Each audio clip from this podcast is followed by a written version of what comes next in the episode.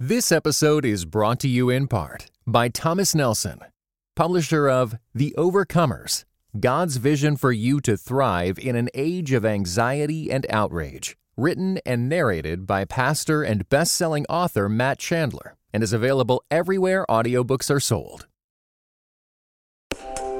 Welcome to the Table Podcast, where we discuss issues of God and culture, brought to you by Dallas Theological Seminary.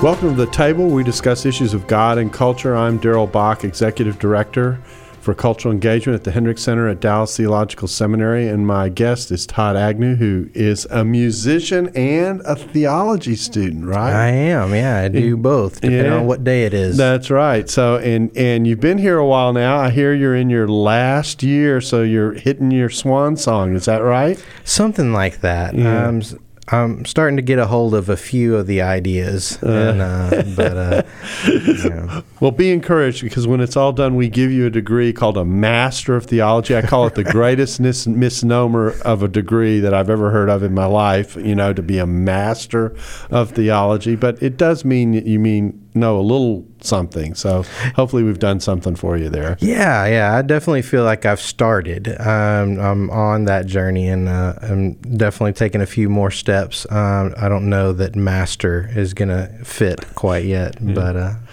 it's been good. Well, good. Well, uh, let's. We're here to talk about music and truth and beauty and vocation and all those mixtures. Um, so let's start a little bit with your personal story. How did you get involved in music? And uh, tell, give us a little outline of kind of your background and what got you to Dallas. Yeah, well, I was born here. So, you know, coming back to school at D T S is a little surreal because I was born at Baylor Hospital, like, you know, three blocks right, away. Yeah, wow. Um, so, so I started life here and grew up here in uh, the Dallas Metroplex. And, um, you know, fell in love with music at a pretty young age, uh, started leading worship pretty much uh, right as I left for college. Hmm. And, um, and stayed in that, and just really, especially, you know, youth camp, um, that kind of atmosphere, really loved it. And uh, I did that for a long time.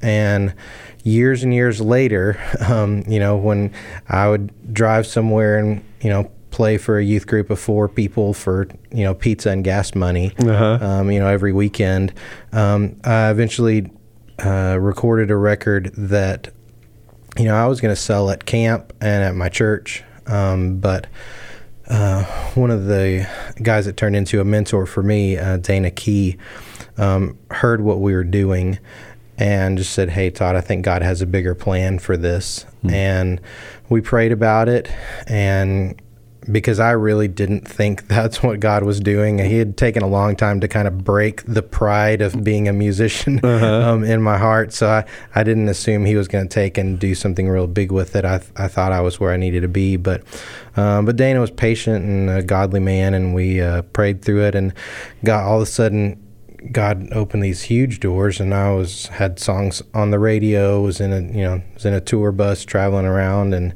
um, had a great bunch of guys with me that um, you know was a, a big part of kind of what God did over those years in my life, um, being being a part of their life and how they affected me, um, and you know I've just kept doing that, and uh, had had different opportunities, and so so by now you know it's.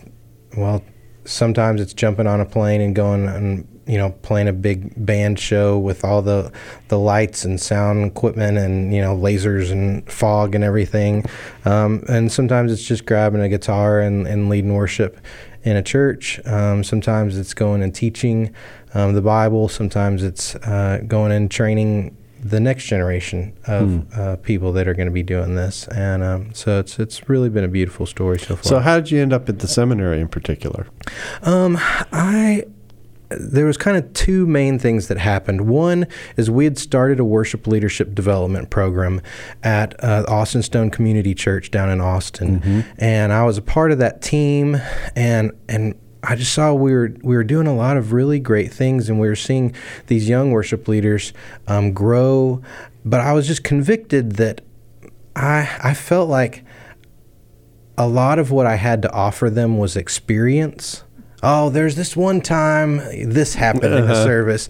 Um, and I had a few, you know, home run Bible verses about worship, but but a real solid foundation biblical theology of worship, I had an idea, but I like most of those things I pulled as, you know, quotes from mm-hmm. somebody's book. I and and I really just wanted to be more trained, more prepared to help them build the foundation for their future ministry. Hmm. And um, and so that was part of it. And then the other was my wife got a job offer up here. Mm-hmm. And uh, and as we started talking about that, I was um, trying to be encouraging about the city of Dallas. And one of the things I mentioned that was a highlight in Dallas was D T S. Mm-hmm. And she said, well, do you want to go to seminary? I said, well, I didn't say that. I just said it's a really good thing in Dallas. Yeah. Um, you know, I really respect the work they're doing there. And she goes, yeah, but do you want to go to seminary? I was like, well, I mean, if you mean me in my heart of hearts, of course. I I, I love studying the Bible, love understanding um, who God is and, and what he's doing Um, in our lives and in the world, um, but I, I'm a musician, you know, that that's not been in the academic world. It's like I don't think I get to do that. I was like, maybe someday, you know, retirement age, I'll get to come audit some classes. Hmm. But she really just encouraged me and said, I really think, um, you know, that God's doing something here, and you need to call them. And so I did, and all, got lots of help, and all the pieces got to come together. And uh, so I've had a, a great three years here. That's great. Well, you know, you normally, um, I guess, uh, one of the challenges of, of doing music, and particularly writing music, is is thinking through the contents of what it is that you're engaged with, and and so I would imagine that that one of the challenges is thinking about Um, what you're writing and and what it's saying and how it can be understood and that kind of thing. Um, have you found your time here to be enriching in that regard in terms of opening up the possibilities of what it is that you can write and sing about?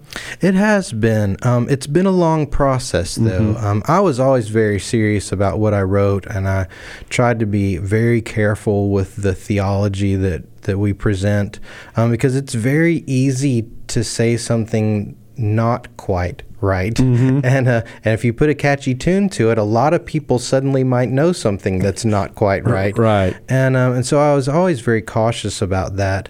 Um, and it was very important to me. And so that's really, I thought I would come here and I'd just boom and explode with, you know, I'd, Isaac Watts, you know, writing all these great, rich things. Uh-huh. And instead I did the opposite. Hmm. I got here and I stopped writing songs altogether. Huh. And uh, and at first I thought I was afraid. Mm-hmm. I thought that I had gotten kind of um, stage fright of, oh, I, now I see how much there is to know, uh-huh. and I know how little I know, so I, maybe I just shouldn't even risk writing a song. But fortunately, I had some really uh, had great community around me that we started talking and wrestling this mm-hmm. idea, and what we came to was that fear is a little bit of it, mm-hmm. but the a majority of it is that my writing process is really long. Hmm. I I songwrite usually over about eighteen to twenty-four months. Oh wow! Um, that the seed kind of gets planted, and I start wrestling with it scripturally, then theologically. Um, then communally, and we, all, you know, we start talking about it. Mm-hmm. Then say, okay, well, then how do we live that out? And once it's kind of been in my life for a while, mm-hmm. that's when it turns into music. Once it's a natural part of life, I mm. write a song out of it. Um, but uh, what happened here was I had so much going in the front end of the pipe, yeah. that nothing was getting to the end of the pipe because yeah. I was always... There wasn't time to process what you were getting. Not at all. Yeah. And unfortunately, you know, we got to have those conversations, and um, and so I realized that, hey, during my time here, I'm going to have to be intentional mm-hmm. and take some of those things and go, hey, this one's... I've got to drag this one to the end. Uh-huh. And uh, and so that's kind of the approach I've taken for the, about the last year and a half now, is starting to go, okay, this one... We're gonna we're gonna get it through the process, and I'm gonna I've got to keep drinking out of the fire hydrant, but uh-huh. we're gonna we're gonna get some of these things through, and um, and the things that have come through ha- have been really rich and mm. uh, really beautiful, and uh, I'm honored to be a part of it. It's uh, it's interesting because as you're talking about this, I and I actually honestly had never thought about this before, is whether uh, you write first and then go to the tune, or do you have a tune and work words into it? Uh, do you have a set way that that works? I. I well, I was going to say I don't, but I probably do. Um, I've found that the great thing about being a musician and being a writer is that you get to be friends with other musicians and other writers. Mm-hmm. And um, th- one of the beautiful things about being a songwriter as opposed to a book writer is that songwriters, then you get to play your songs, and then you go on tour with your friends that play songs mm-hmm. and write songs. So you, you build that. Um, whereas, you know, a lot of times some of my friends that write books, they they do that all by themselves. That's exactly in a little right. room. Yeah. yeah. um, but I get to see everybody else's creative process and mm-hmm. see kind of how they operate. And um, and the honest truth is I, I know guys that work all those different ways. Hmm. Some of them have tunes and and carve out the the words to be on top of them. Some of them are, you know, more poets and then put the music to it. I I'm this long process person, so for me, it's always the scripture, it's always the theology that's the real inspiration, the real seed. And as it grows through life, eventually as a musician, that's just the language it comes out in. Mm-hmm. And when it does for me, it's it comes out almost done. You know, mm. it's it's the the tune and the words come out together for me hmm. um, in one moment. But, you know, like I said, as we've been taking this a little more seriously, looking at um, what songs can be written for the church in the last couple of years. Um, now that has, hey, look, I, this is what it's going to be like. And okay, so now we need to stop. Now that we, we've got the vibe. Here's, uh-huh. here's where the song's going to go. Mm-hmm. But let's not just throw words in it. Let's mm-hmm. find what... what's the theology that really, what's the best thing that can be said hmm. in the third line of verse two? Mm-hmm. You know, where normally by the time I'm in the third line of verse two, I'm just going, this kind of rhymes here. You know? uh-huh. um, but now we're saying, no, we're, we're talking about redemption, what happened on the cross. Mm-hmm. So what, what can be said in these seven syllables? What's mm. the best thing that that can be uh, you know returned as an offering to the Lord um, in that moment? And so it's it's really been challenging and really been a, but a, a beautiful kind of new season. Now, do you write your songs on your own, or do you have a team that you kind of interact with, or how does that work? Um, for a long time, I wrote by myself. Mm-hmm. Um, I've pushed myself in the years uh, more recently to write with others. Um, one, because I, I think the body of Christ does beautiful things together, um, but also, you know, selfishly is, well, what if you have a better idea for this than I, you know? Yeah. I, I, I think I, it's kind of a little bit that I kind of know what my songs are going to do uh-huh. right now. I've done this a long time. Uh-huh. I, um, They're they're going to lean this direction, and they're going to say kind of these things, and I'm going to push myself. Whereas, man, when you bring somebody else into that, it can it can really spark something I would have never thought of and never hmm. tried that, and um, and so that's um, that's a lot of fun. So so you d- you've both led music in a church and done the concert thing, and you're now doing a little bit of both. Yeah, yeah, I. I probably have too many hats on right now, mm-hmm. you know, just looking at life in general, because, um, you know, I'm a husband and a father and... Um, oh, and, by the way. Yeah. yeah. You know, and so, so there's, you yeah. know, my, my primary package. Uh-huh. And then I'm trying doing all these other things on the side. Um, and so, so yes, yeah, so, so I still um, go out and um, play concerts. I don't do a lot of the big crazy shows anymore mm-hmm. just because... I don't know that I need to. Mm-hmm. There's a lot of other great bands that can do that mm-hmm. just as well or better than I can. So I try to, uh, you know, be home with my family and then take the shows where, hey, look, I, I think what they're doing ministry-wise, um, I could really be a part of, and I could really add something to you. And uh, and so sometimes um, that's by, uh, you know, playing my songs, uh, more concert stuff. A lot of times it's by going and leading worship.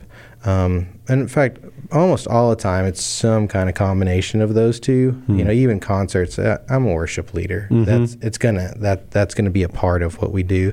But I'm also a Bible teacher and a storyteller. So by now, it's I've I've got the freedom.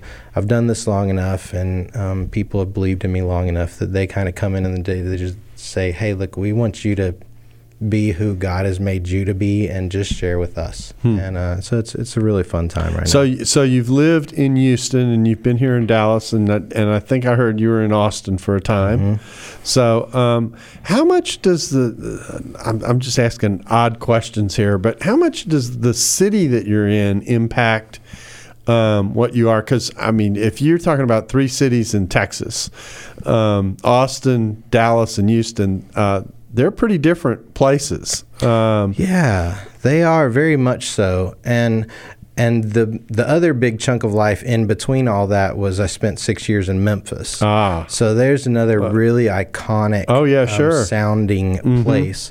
Um, and Dallas is metropolitan enough that mm-hmm. I don't. I don't know how much it really affects me, but at the same time, it's home, so I might not notice the influence that it has on me. Um, I didn't really notice as much in Houston either, but when I left Houston and went to Memphis, uh-huh. it it changed um, how I listened to music, how I played, hmm. um, and uh, how I understood some things, and it really shaped, and so that happened. Um, I The Grace Like Rain record, the the big one that started mm-hmm. all this for me, um, I recorded it while I lived in Houston, but I was doing ministry weekly in Memphis, flying huh. back and forth. And so in between the time I recorded it and the time it came out, I had moved to Memphis to play in a church. Huh. So so those first few records um, are... Like the first record is just, hey, this is me growing up in Texas. This is kind of yeah. who I, who I am. But even just by the second record, you can already hear Memphis and the the effect it's had on me, and just kind of going, oh, this is this is kind of home. There's uh-huh. something about this resonates with me that nothing else has, and I loved the music there, and you can see the uh, the effect it had. But then getting married and turning around and coming back to Austin uh, had a big effect too. And kind of for the first time, Texas and its style of music wasn't something that's, hey, that's that's how I grew up. I don't want to be that. Mm-hmm. It was, uh, hey, this is home and I want to embrace this. And I I grew into Texas music, that's um, interesting. Being a Texan. And it's, it was a lot of fun. See, I, I, it would seem to me, now I'm a, I'm a University of Texas graduate, so I've lived in Austin myself, and I was living in Austin when Willie Nelson was, you know, kind of the icon of right. the city. Um, and, and although I'm not a big country western person, there's so much um, country western feel to some of, of Christian music that we hear. Um Uh, you know, I would I would assume that that would be a pretty big influence. I actually was going to ask you if you'd spent much time in Nashville as opposed to Memphis, just thinking about the the Southern roots and, and how many Christian artists do gravitate at one point or another to Nashville. Um, uh, so, so so you have a sense that, that at least two of these cities really did impact the way uh, you've ended up writing your music. It did. It did. Um, just, you know, seeing um, seeing how those people expressed themselves and mm-hmm. expressed their lives. Um, and, uh, you know, in Memphis, obviously, it's a blues heritage. Um, coming back to Austin, um, fortunately, it was still a blues heritage mm-hmm. and kind of, you know, the the Texas country, mm-hmm. not the pop country, right, right. but... Uh, Um, and both of those are really honest and authentic mm-hmm. um, musical styles. They're mm-hmm. both fairly raw. Um, lyrically, they're both um, put kind of put your heart on the table, mm-hmm. um, which was really who I was. Mm-hmm. And so um, getting comfortable in both of those really, you know, kind of opened the door for me to um, uh, to write in those styles and to uh, uh, to find ways I was comfortable being me as a musician. So um, again, I'm, these questions are just hitting me as as we're talking very much. Um, so, do you find yourself writing uh, ideas, stories mixed together? I mean, how do you how do you view that part of it, or does it just? It kind of depends. I think basic. I think at heart I'm a storyteller, mm-hmm.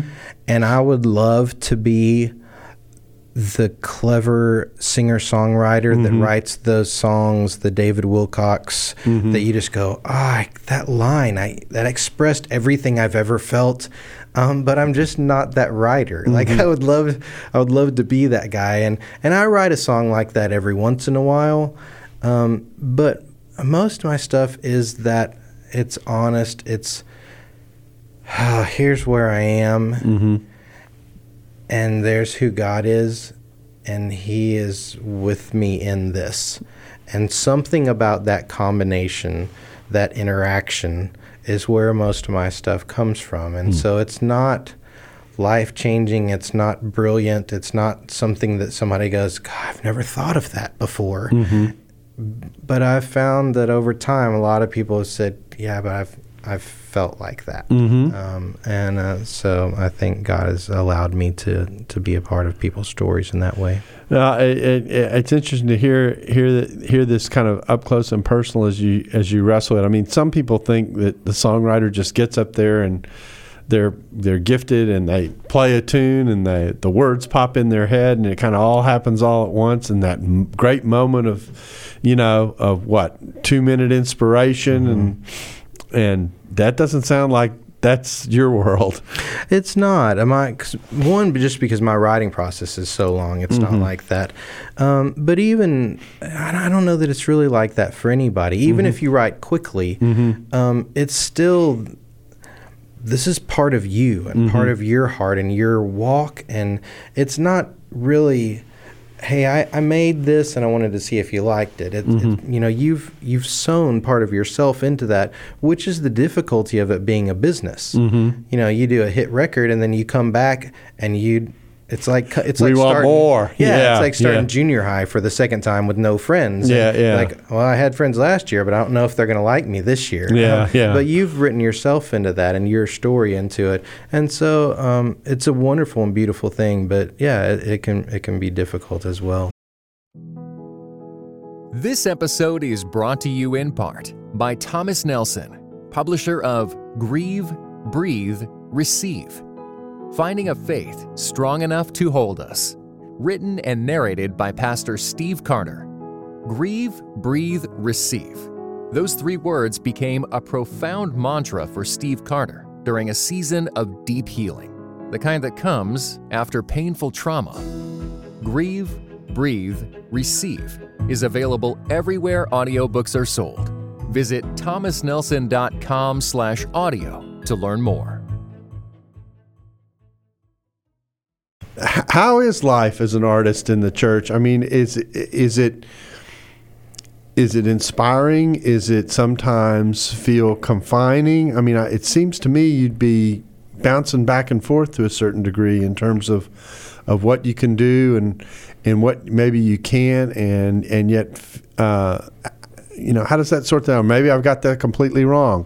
No, it's. Um It's a complicated issue, mm-hmm. um, and I think like most issues, it varies from church to church hmm. and from person to person, um, and and really, you know, as I as I've been looking at it recently, it, it varies from art form to art form. Hmm. Um, I you know spent some time last semester with a lot of visual artists, hmm. and their experience in the church, they would share. This is kind of what I've struggled with in church, and.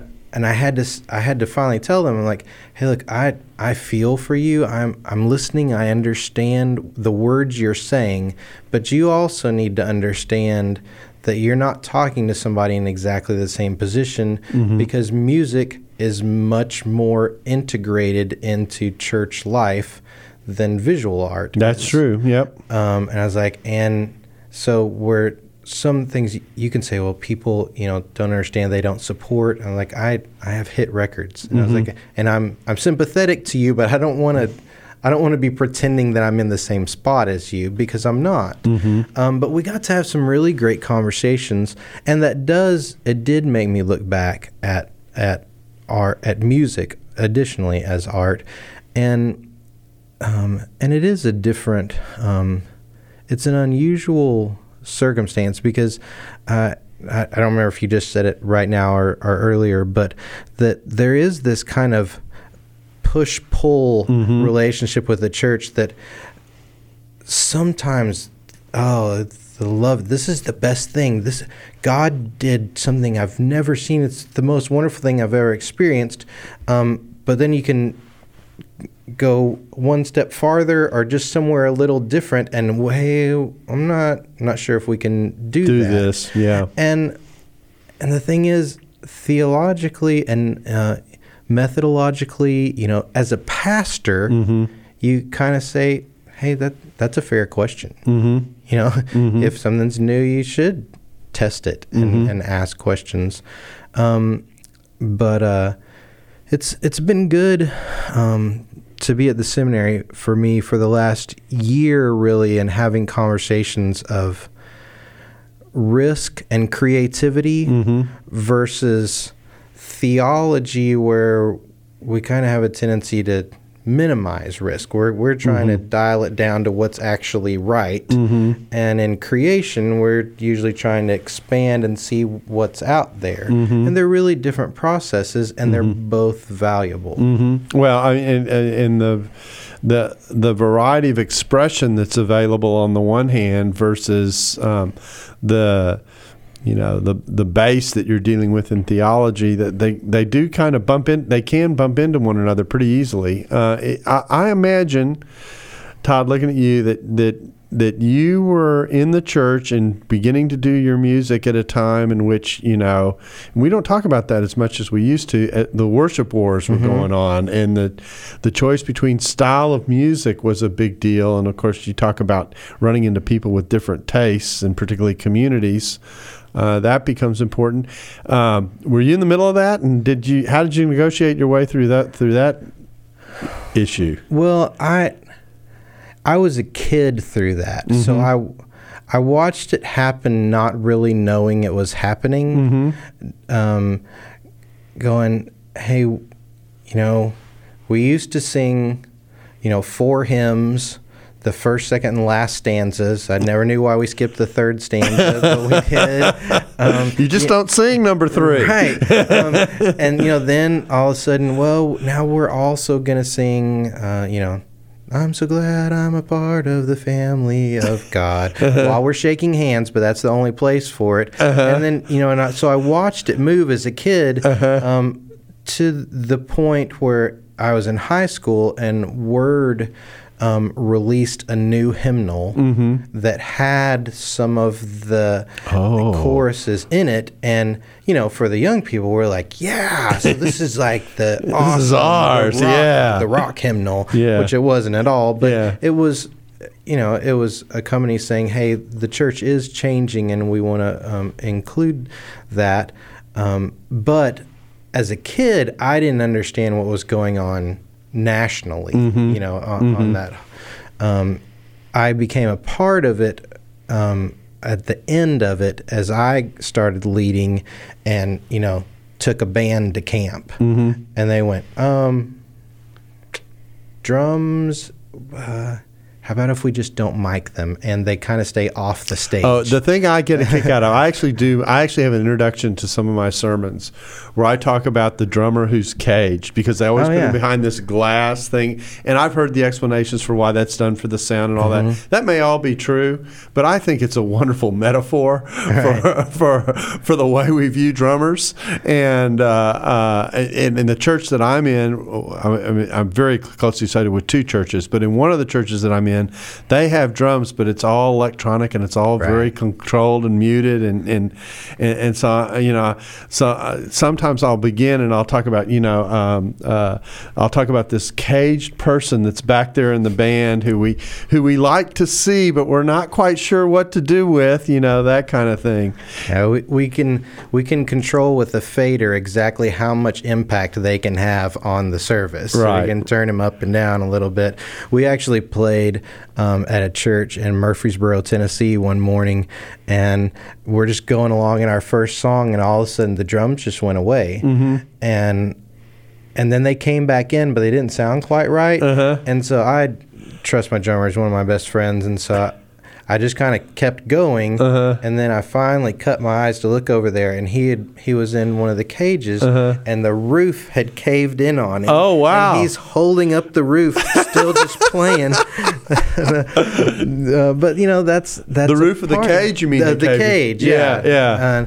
Uh, um, and so, you know, it was this hilarious moment, but it is one of those things that you don't...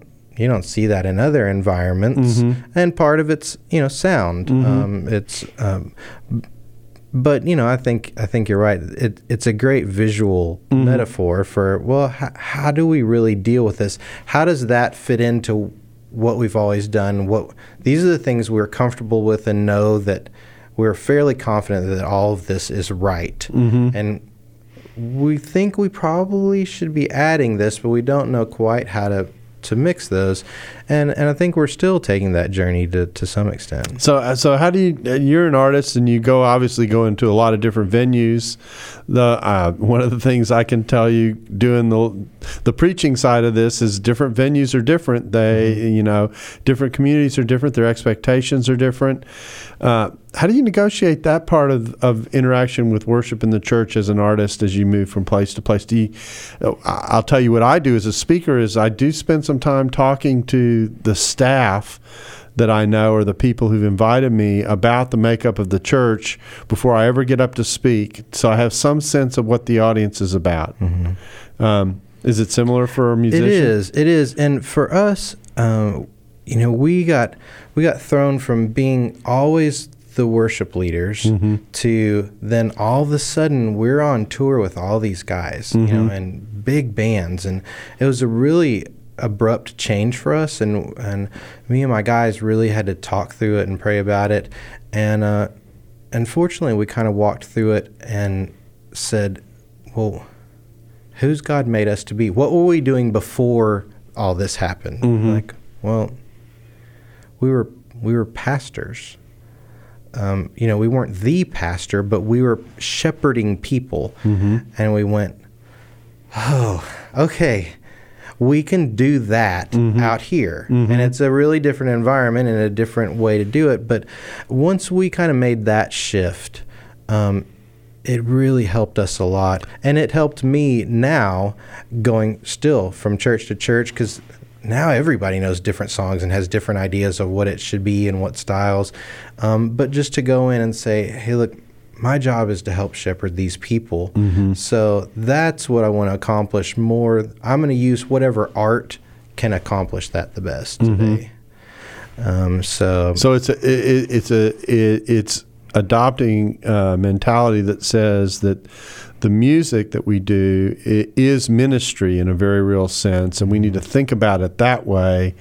Uh, and and and I you know I don't know how to how you put the the yarn that's the entertainment or the mm-hmm. attraction of it around that, but but um, you know, it's interesting. Speakers have similar choices. Mm-hmm. That you know, uh, do I just just the facts, ma'am? You know, you know, the kind of the old dragnet thing of of Jack. Just give me the facts. Just give me the raw biblical data. And how much do you rhetorically um, dress that up and and. and make it engaging for people so that there's there's something for them to kind of hook them and draw them in, particularly if they're I, I like to talk about speaking this way. I don't know if music works this way, but I, I say there's twenty percent of the people, doesn't matter what you do or what you say, you got them. They're they're mm-hmm. there and they're highly motivated. There's another twenty percent probably sitting on the edge, and you're going to have to work pretty hard to get those people. But it's that bulk in the middle, the sixty percent that can be swayed, you know, to be engaged or be disengaged. That's that's the major part of your mm-hmm. audience that you're that you're playing with. And I imagine in in music where you've got these different tastes and styles that it's almost can think about an audience in in that kind of a way in some ways. Yeah, definitely so. Um, as an artist, you know, I, I built a relationship with a guy that um, I don't even know what his job title really is, but he teaches people how to do the big shows of music. You know, mm-hmm. the um, okay, you know, if at this point in the song, if you'll lean back to back with your guitars yeah, and play yeah. this, everybody's going to go crazy. Yeah. And and we actually got to be friends because he walked up to me and he goes, Todd, I really enjoy what you're doing. I really like your music. And I know you probably hate what I do. That's a great introduction. You know, like, all right. Okay, good. Because that, that yeah. seems kind of fraudulent to yeah, me. It yeah, seems, yeah. seemed a little weird. Yeah. But I got to know him and saw how much thought and learning he had put into how you connect with the audience, with all yeah. like especially that sixty percent. Right, right. Um, how do you draw them in? Where do you find connection points? He's like, so you know, your first song, they're not there. Mm-hmm. Your second song, they're thinking about it. So you want your big song mm-hmm. to be third. Mm. And I was like, you want your big song to be wherever the Holy Spirit wants it to be. And you know, that was, that's how I felt. Uh-huh. And then I, over the years, I was like, yeah, but probably most of the time, a third slot's pretty good. That's, yeah, yeah. Most of the time, he, you know, he had put so much learning into this and really understood how to connect with those people. And and so I learned a lot from just watching his understanding of connecting to people. And then in preaching, you know, we do the same thing as mm-hmm. how I, if I have to connect this truth, I have to get them to listen to it. That's so right. At some point in time, I have to help them receive that, um, you know, and, and so whether that's, you know, the story, whether, uh, you know, in our classes, it's the need. What? Mm-hmm. Why do you need mm-hmm. to hear this? And, uh, you know, all that's true. And then as a worship leader, you know, this is what we're just kind of, I'm just in the last year, I've started taking these things with my team in Houston now uh-huh. and saying, okay, let's start having these conversations. And we use the phrase access points. Uh-huh. How, where are the places in our service where we can help people that may or may not be connected yet to connect into what's going on mm-hmm. rather than say, hey, we're going to start and good luck. Yeah, right. You know, you can either come with us from the beginning. Like, no, that's that's not how you lead. It's it's because there's different people coming from different places and different stories, and and, and so we're having those conversations even now. Of, mm-hmm. You know, just looking at a Sunday and saying, hey, you know, what is this? Well, we've got a lot of these great new songs, um, but what if we do Amazing Grace right here? Mm-hmm. Because that. that allows this generation mm-hmm. and these kinds of people that only come sometime, that it, it allows them a way in. Yeah. Well, I know what to do here. Yeah, um, exactly. So yeah. Yeah, I, uh, yeah, yeah, hearing you, I remember, uh, I'll tell the story. This goes back to my first day in class at Dallas Seminary. And we're, yeah. in, we're in Professor Hendricks' Bible study methods. And he breaks out a song, uh, My hope is built on nothing less, mm-hmm. uh, Jesus' blood and righteousness. And I, I came to faith in uh, in college, so I didn't go to a Bible right. college. I didn't have I didn't have this hymnal mm-hmm. of of uh, of hymns that I knew, and you know there were no words, there were there was nothing to guide me. I didn't know the song, and I felt totally disconnected to what was happening in the mm-hmm. class. Um, uh, yeah, I was really a newbie, and. Um, and I, you know, I think that sometimes we're slow in our construction of worship. This can be, again, this can be music or in our in the way we talk theologically. I often tell my audiences, theology is a foreign language to a lot of people. You got to do a lot of translating to to do really good connecting. And uh, and I, I think sometimes we're tasked in the church um, to to help people, I like that word, access point, to help people kind of get on board, because they look at it and they go, I don't recognize that train, you know. um, I don't know if I want to step on. Yeah, yeah, I think that's really true. Um, you know, that's one of the things that we're looking at right now. Just how do you, um, how do you connect with all those people that are coming from so many different places? Um, you know, the song that that blew all the career up for me um, was a song called "Grace Like Rain." That it's. It's just amazing grace, mm-hmm. you know, with a new tune and a chorus. Mm-hmm. So it's not, I wasn't doing a lot of theological groundbreaking work uh-huh. here, um, but I wrote it with one of my best friends who, um, like you, didn't grow up mm-hmm. with that body of work, that mm-hmm. those songs. And so as I was teaching hymns to seventh graders at our church, mm-hmm. helping them going, okay, so when you say, here I raise my Ebenezer, right? This what is what in the that's world about. Is that? You know, yeah. That's not picking up an old guy. yeah, yeah, right, right. Here's, uh, you know, so I'm wrestling with all this stuff, trying to help enrich their understanding of mm-hmm. worship. Um, but Chris came in and said, I, I really like some of these songs, but I didn't grow up in church, and the music, I just don't connect with it at all. Mm-hmm. And so he had, he's like, I, so I took that Amazing Grace song and I, I put a new tune to it. And mm-hmm. I was like, oh, I, don't, I don't know if you can do that. That, that might not be a good idea. And Isn't uh, that in the New Testament? Yeah. So he, he played it for me. I was like, oh, that's, oh, there's something special there. So I wrote the chorus for it, and we used it, and we saw that the words were still so powerful, mm-hmm. but people that had never been to church connected to the music in a different way, because mm-hmm. they're like, oh, that's my kind of music. Mm-hmm. But people that had been going to church actually had to pay attention to the words, because they couldn't sing it on automatic anymore. That's right. And it made them have a new experience with th- this great lyric and this great truth um, from years ago. And uh, and and uh, it was really, you know, this wonderful experience that we got to be a part of. You know, I, I you put your hands on something that I hadn't thought about before till you were talking about it now, and that is, there are now lots of hymns that are handled this way, that mm-hmm. where you take the words that are well known and, and sometimes reflecting in English that we never speak anymore, right? And, and and putting them to a different tune, and sometimes even weaving the old style of the music mm-hmm. into the new style of the music, so that you're you're You're connecting the past with the present uh, style, and keeping the words. And it, or uh, another genre that we've seen more recently to kind of, and I think some of this has softened some of the tension, is um, taking um, a well-known hymn and singing it, and then connecting it to a chorus or mm-hmm. something like that, that has the same theme but expresses it in a little different way,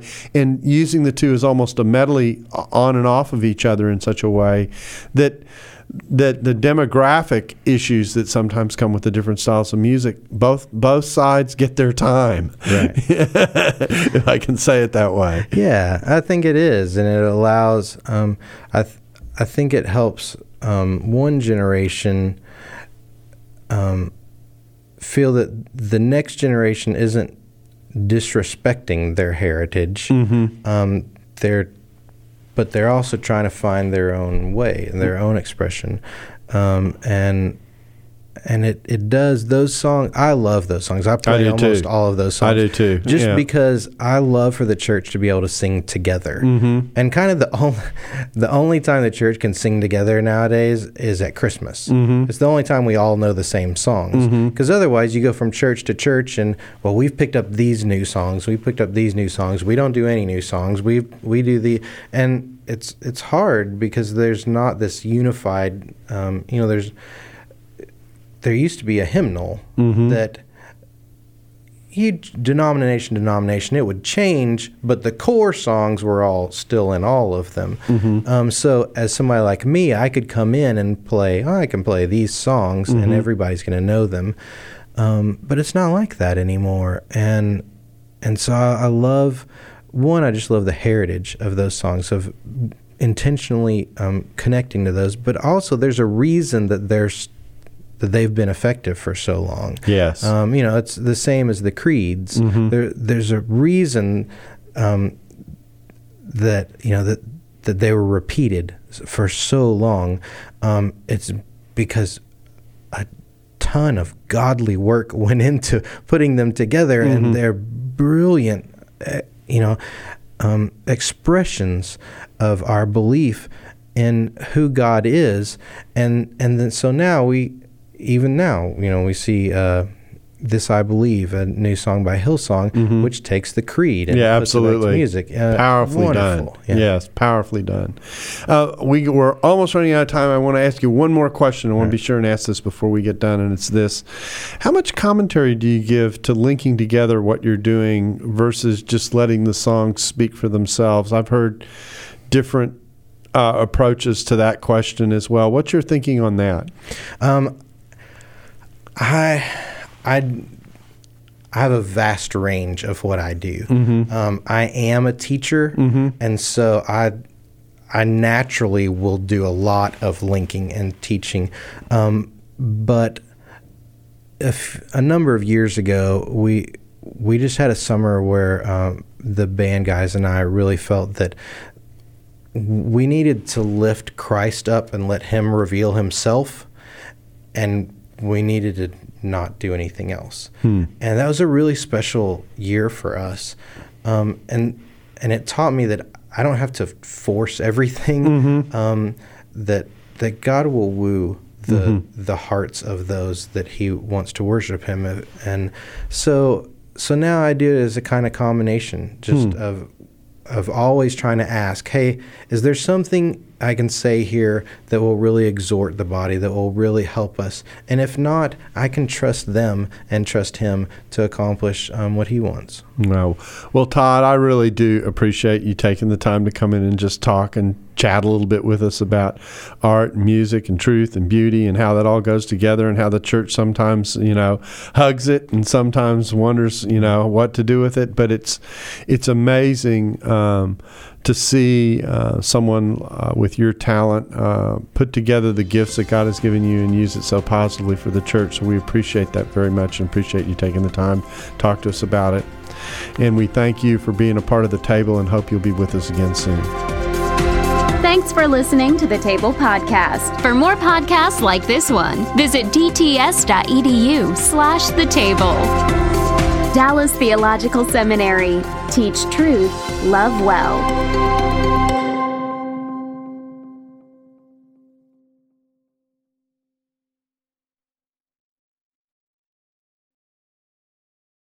This episode was brought to you in part by Just These Guys, you know?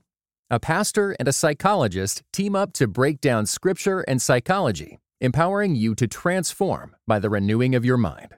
Listen today at just these guys dot podbean dot com or wherever you get your podcasts. Just These Guys, you know?